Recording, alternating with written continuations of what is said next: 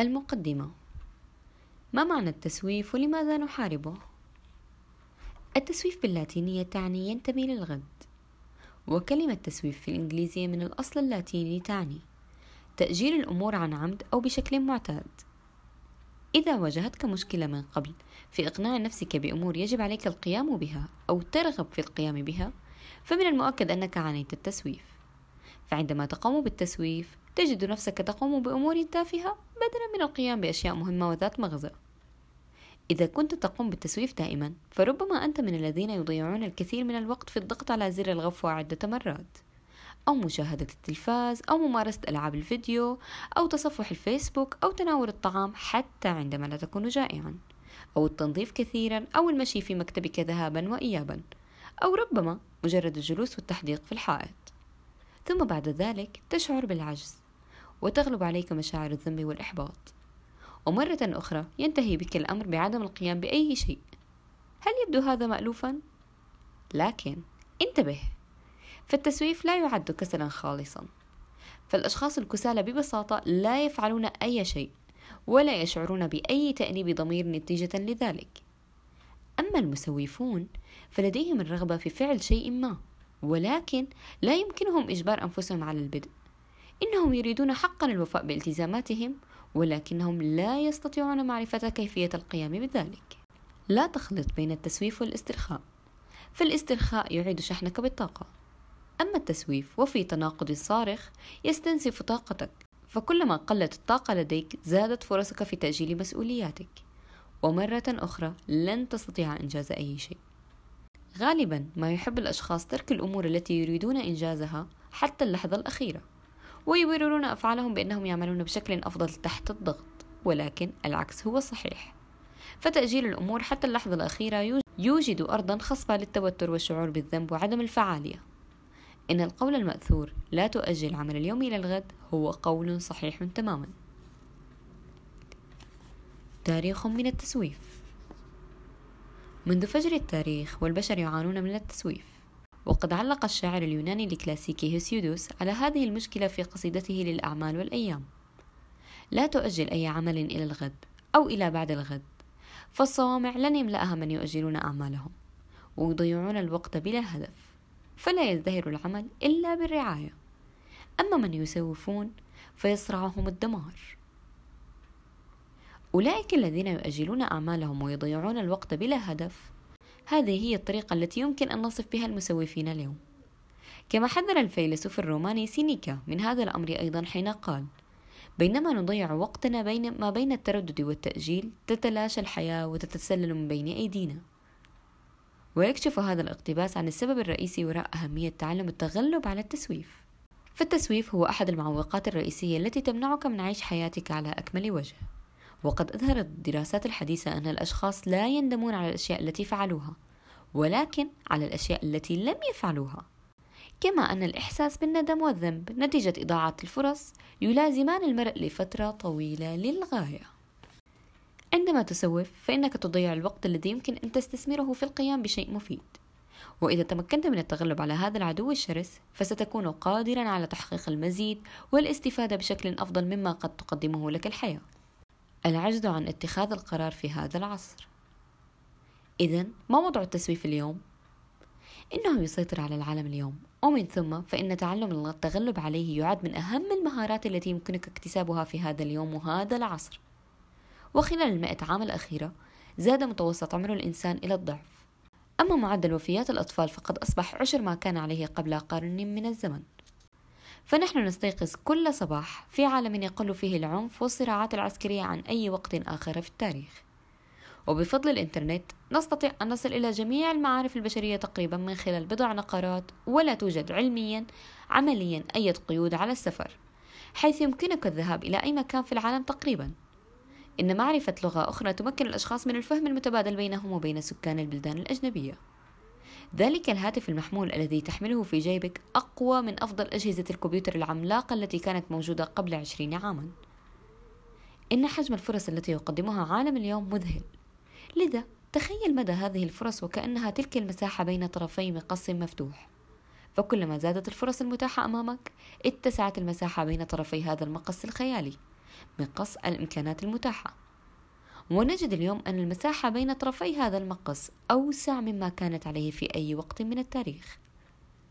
يحترم المجتمع الحديث بشدة الحرية الفردية والاعتقاد بأن الأشخاص الأكثر حرية هم أكثر سعادة.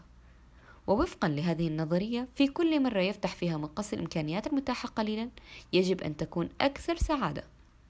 فلماذا إذا لا يشعر الأشخاص اليوم بسعادة أكبر مما كانوا عليه؟ لماذا يعد أمرا إشكاليا للغاية أن يكون طرفا مقص الإمكانات المتاحة مفتوحين باستمرار على نطاق واسع؟ توفر المزيد من الفرص المزيد من الخيارات وهنا تظهر مشكلة غير متوقعة. كلما زادت الخيارات كان اتخاذ القرار أكثر صعوبة. وهنا يظهر العجز عن اتخاذ القرار والنظر في كل خيار متاح أمامك يستهلك الكثير من الطاقة. حتى أنك قد تجد نفسك غير قادر على اتخاذ أي قرار على الإطلاق. عندما يحدث هذا فإنك تؤجل اتخاذ القرارات وبالتالي ينتهي بك الأمر بتأجيل الإجراءات نفسها وبالتالي تبدأ بالتسويف. كلما كانت المقارنة بين الخيارات أكثر صعوبة لجأنا أكثر إلى تأجيل اتخاذ القرار. وعلاوة على ذلك إذا كان لديك العديد من الخيارات المتاحة فمن المحتمل أنه حتى إذا اخترت واحدا لن ينتهي بك الأمر إلا بالندم على قرارك. ويمكنك أن تتخيل كيف سيكون الأمر إذا اخترت العكس. وسوف ترى بسهولة أوجه القصور في القرار الذي اتخذته هل تعرف هذا الشعور؟ عندما يكون لديك شيء يجب عليك القيام به لكنك لا تقوم به على أي حال هل يمكنك تذكر آخر مرة قمت فيها بتأجيل القيام بشيء ما أو اتخاذ القرار؟ هل سبق لك أن عجزت عن الاختيار من بين الخيارات المتاحة أمامك؟ ما المشاعر التي شعرت بها في هذه المواقف؟ عندما يزداد عجزك عن اتخاذ القرار يؤدي ذلك إلى زيادة المجال أمامك للتسويف. ويمكن أن يؤدي تأجيلك للأمور التي يجب عليك القيام بها إلى خفض إنتاجيتك لدرجة أنها تصبح فقط جزءا بسيطا مما يمكن أن تكون عليه. كما يمكن أن يؤدي إدراك أنك لا تستغل كامل إمكاناتك إلى الشعور بالذنب والإحباط.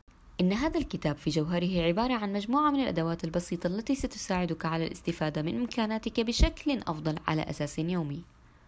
ويتطلب استخدامها بضع دقائق من اليوم. ولكن في النهاية ستكسب عدة ساعات إضافية من الوقت الفعال. باستخدام أدواتنا يمكنك التغلب على تلك العيوب التي نمت داخل العقل البشري وسوف تساعدك في التغلب على كل من الميول المتأصلة بداخلك والمكتسبة لكي تكون فعالا. ومن أحد الآثار الجانبية لمحاربة التسويف أنه سيتم تنشيط مركز المكافأة في الدماغ بشكل متكرر. وهذا يعني أنك ستشعر بالكثير من الانفعالات الإيجابية كيف شعرت في آخر مرة عشت فيها يوما جيدا على أكمل وجه؟ متى كان ذلك؟ في هذا الكتاب سوف تكتشف لماذا يعد الارتقاء إلى مستوى إمكاناتك والاستفادة منها بشكل يومي هو الطريق الأكثر فعالية لتحقيق السعادة على المدى الطويل.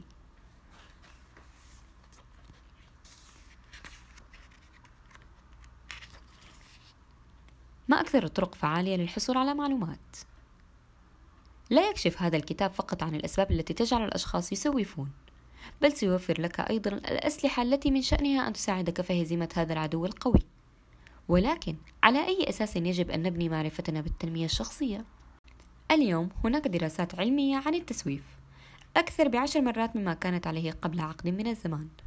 لكن في عالم اليوم غالبا ما تتلاشى الحقائق القيمة وسط سيل من المعلومات ذات الجودة الرديئة لقد أصبح من المهم للغاية أن تعرف طريقك في عصر المعلومات اليوم.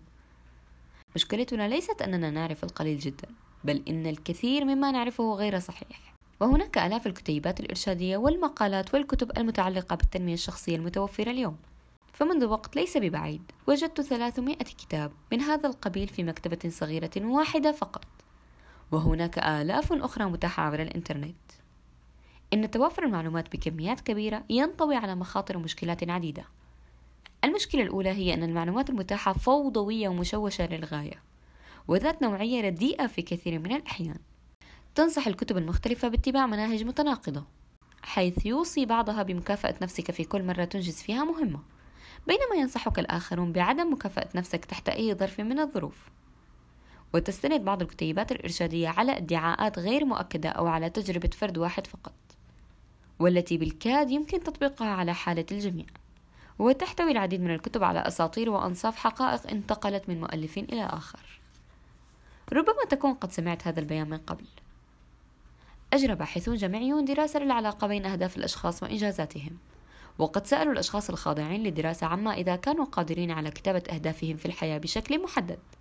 وما إذا كانوا مستعدين في المستقبل لمشاركة المعلومات حول دخلهم. لقد تمكن 3% فقط من المشاركين من كتابة أهدافهم. وبعد عدة سنوات تعقب الباحثون المشاركين واكتشفوا أن نسبة الثلاثة بالمئة الذين دونوا أهدافهم حققوا أرباحا أكثر من السبعة وتسعون بالمئة المتبقية من المشاركين في الدراسة مجتمعين. والمشكلة في هذا الادعاء أنه لم يتم إجراء مثل هذا البحث على الإطلاق. فما هو إلا نتاج خيال شخص ما؟ أسطورة مكررة كاذبة. فكتب التنمية الشخصية مليئة بأساطير مثل هذه.